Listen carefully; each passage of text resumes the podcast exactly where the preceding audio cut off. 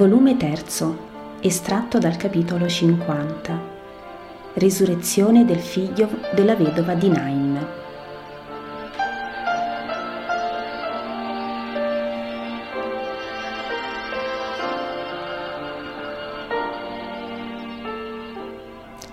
Naim doveva avere una certa importanza ai tempi di Gesù.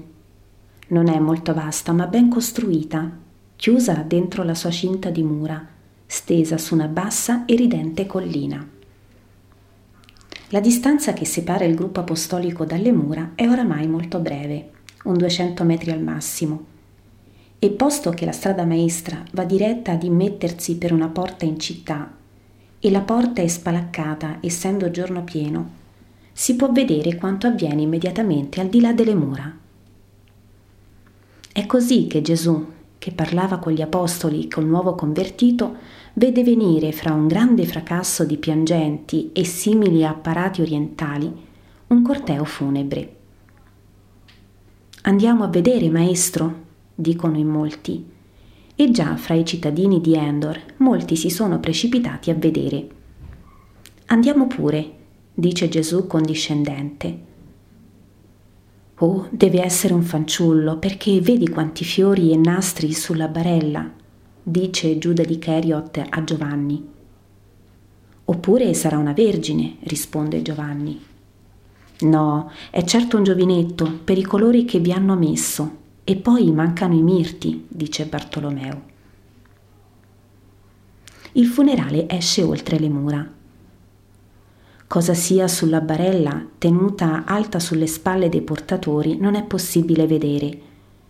Si intuisce il corpo steso nelle sue bende e coperto dal lenzuolo solo per il rilievo che fa e si comprende che è un corpo di uno che ha già raggiunto lo sviluppo completo perché è lungo quanto la barella.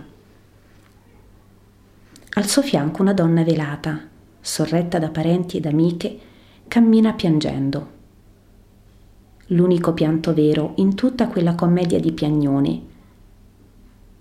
E quando un sasso incontrato da un portatore, una buca, un rialzo, fa imprimere una scossa alla barella, la madre geme.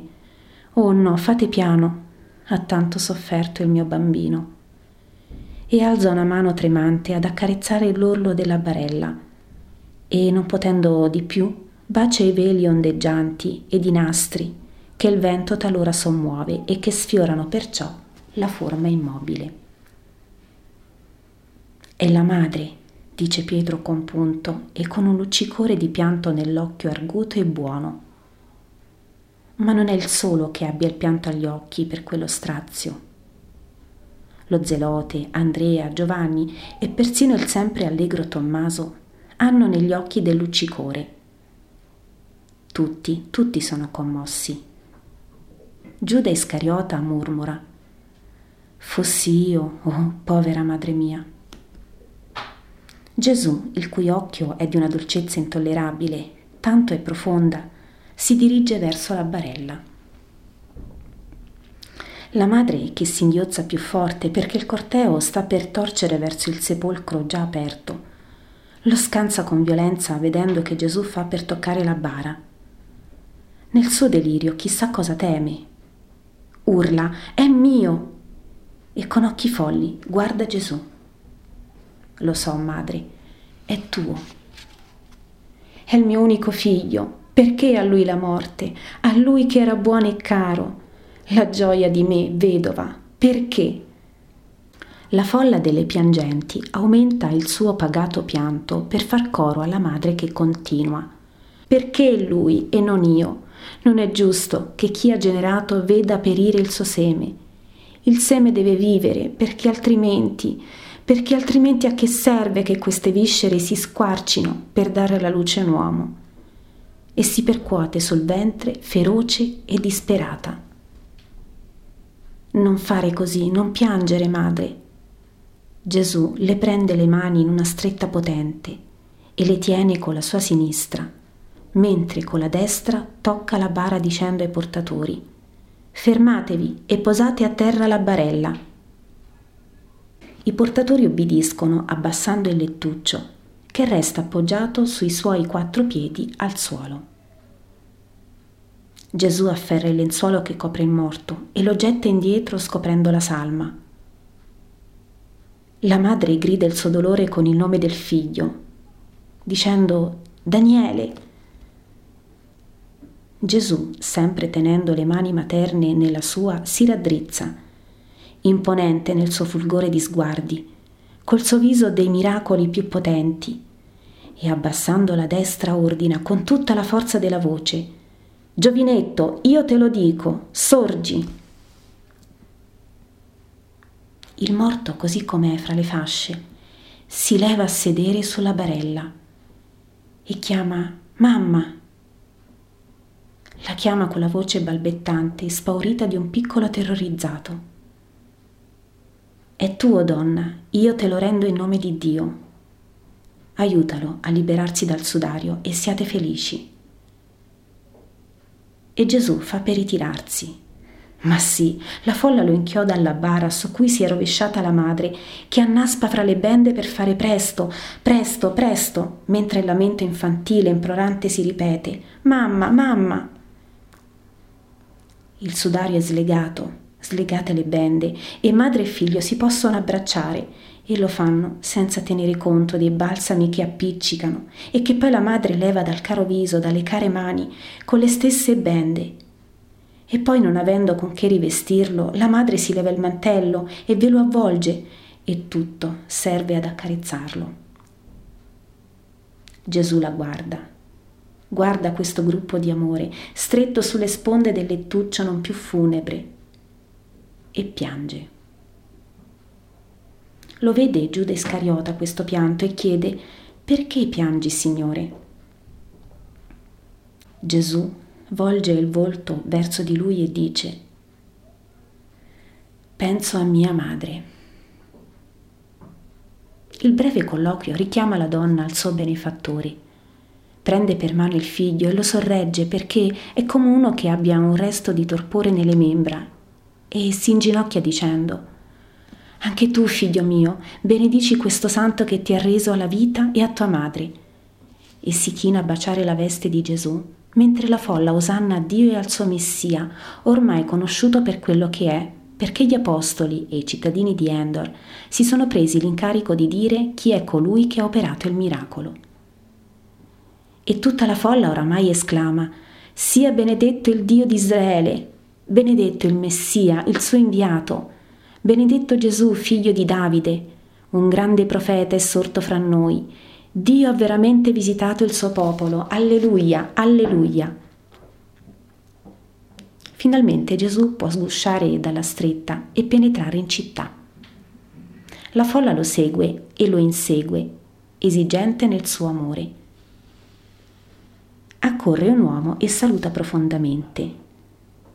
Ti prego sostare nel mio tetto. Non posso, la Pasqua mi vieta ogni sosta oltre quelle stabilite. Fra poche ore è il tramonto ed è venerdì. Appunto che devo prima del tramonto avere raggiunto la mia tappa. Ti ringrazio lo stesso, ma non mi trattenere. Ma io sono il sinagogo. E con ciò vuoi dire che ne hai diritto? Uomo, bastava che io tardassi un'ora, che quella madre non avrebbe riavuto il figlio. Io vado dove altri infelici mi attendono, non ritardare per egoismo la loro gioia. Verrò di certo un'altra volta e starò con te in Naim più giorni.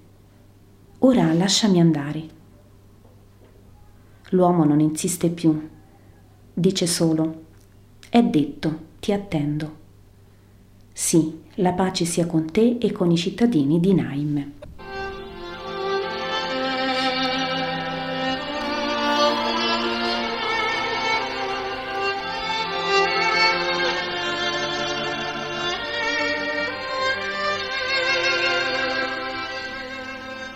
estratto dal capitolo 51. Arrivo ad Esdrelon e sosta presso Michea.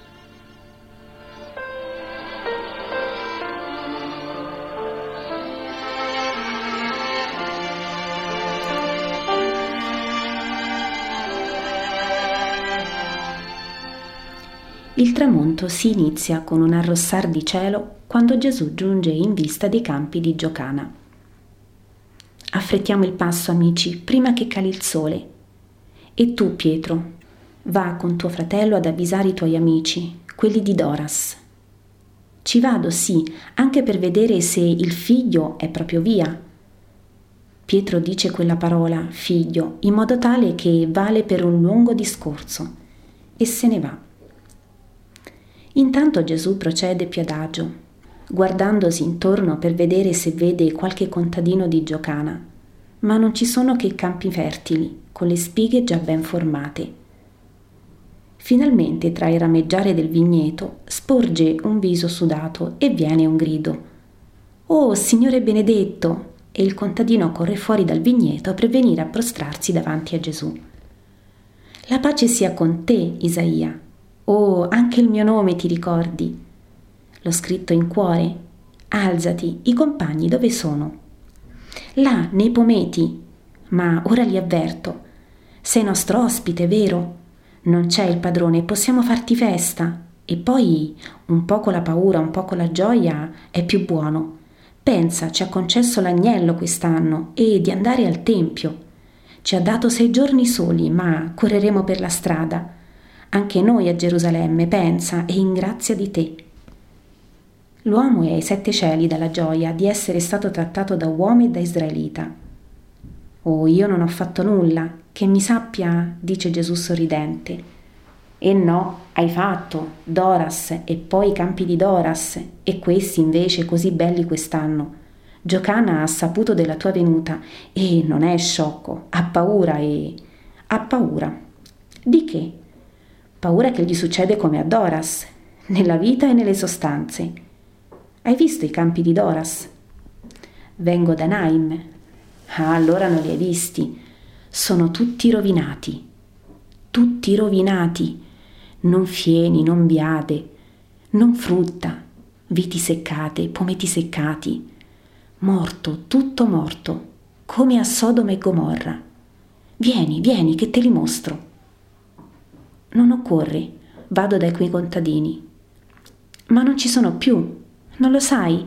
Li ha sparsi o licenziati tutti Doras, figlio di Doras, e quelli che ha sparsi per i loro altri luoghi di campagna hanno l'obbligo di non parlare di te, pena la frusta. Non parlare di te sarà difficile, lo ha detto anche Giocana a noi. Che ha detto? Ha detto io non sono così stolto come Doras e non vi dico non voglio che parliate del Nazareno. Sarebbe inutile perché lo fareste lo stesso e non vi voglio perdere, uccidendovi come bestie riottose sotto la frusta. Anzi vi dico, sate buoni, come certo il Nazareno vi insegna, e diteglielo che io vi tratto bene. Non voglio essere maledetto io pure. Li vede bene che cosa sono questi campi dopo che tu li hai benedetti e cosa sono quelli dopo che li hai maledetti. Oh, ecco quelli che mi hanno arato il campo e l'uomo corre incontro a Pietro e Andrea. Ma Pietro lo saluta brevemente e prosegue il suo andare e già grida Oh maestro, ma non c'è più nessuno, tutti visi nuovi e c'è tutto devastato. In verità potrebbe fare a meno di tenere contadini qui. È peggio che sul mar salato. Lo so, me lo ha detto Isaia. Ma vieni a vedere che vista. Gesù lo accontenta dicendo prima a Isaia, Allora sarò con voi, avverti i compagni, e non vi scomodate, il cibo l'ho io. Ci basta un fienile per dormire e il vostro amore. Verrò subito. La vista dei campi di Doras è realmente desolante. Campi e prati aridi e nudi, secchi vigneti, distrutto il fogliame e il frutto sugli alberi da milioni di insetti d'ogni genere anche presso la casa il giardino frutteto mostra l'aspetto desolato di un bosco morente. Il contrasto con i campi di giocana, con vigneti e frutteti di questo, è vivissimo e la desolazione dei campi maledetti sembra ancor più violenta se la si paragona alla fertilità degli altri. Ha la mano pesante il dio del Sinai, mormora Simone Zelote Gesù fa un atto come dire e come, ma non dice nulla, solo chiede come è avvenuto. Un contadino risponde fra i denti. Talpe, cavallette, vermi. Ma va via, il sorvegliante è fedele a Doras. Non ci fare del male. Gesù ha un sospiro e se ne va. Un altro contadino dice, rimanendo curvo a rincalzare un melo nella speranza di salvarlo. Ti raggiungiamo domani, quando il sorvegliante va a Israele per la preghiera. In casa di Michea verremo. Gesù fa un gesto di benedizione e se ne va.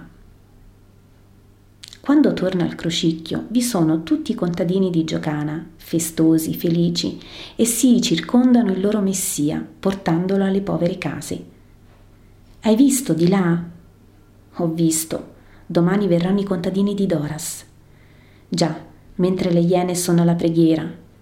Facciamo così ogni sabato e parliamo di te con quello che sappiamo da Giona, da Isacco, che viene a trovarci spesso, e col tuo discorso di Tisri, come sappiamo parliamo perché non si può non parlare di te e tanto più se ne parla quanto più si soffre ed è proibito farlo. Quei poveri bevono la vita ogni sabato, ma in questa pianura quanti ce ne sono che hanno bisogno di sapere, almeno sapere di te e che non possono venire fin qui.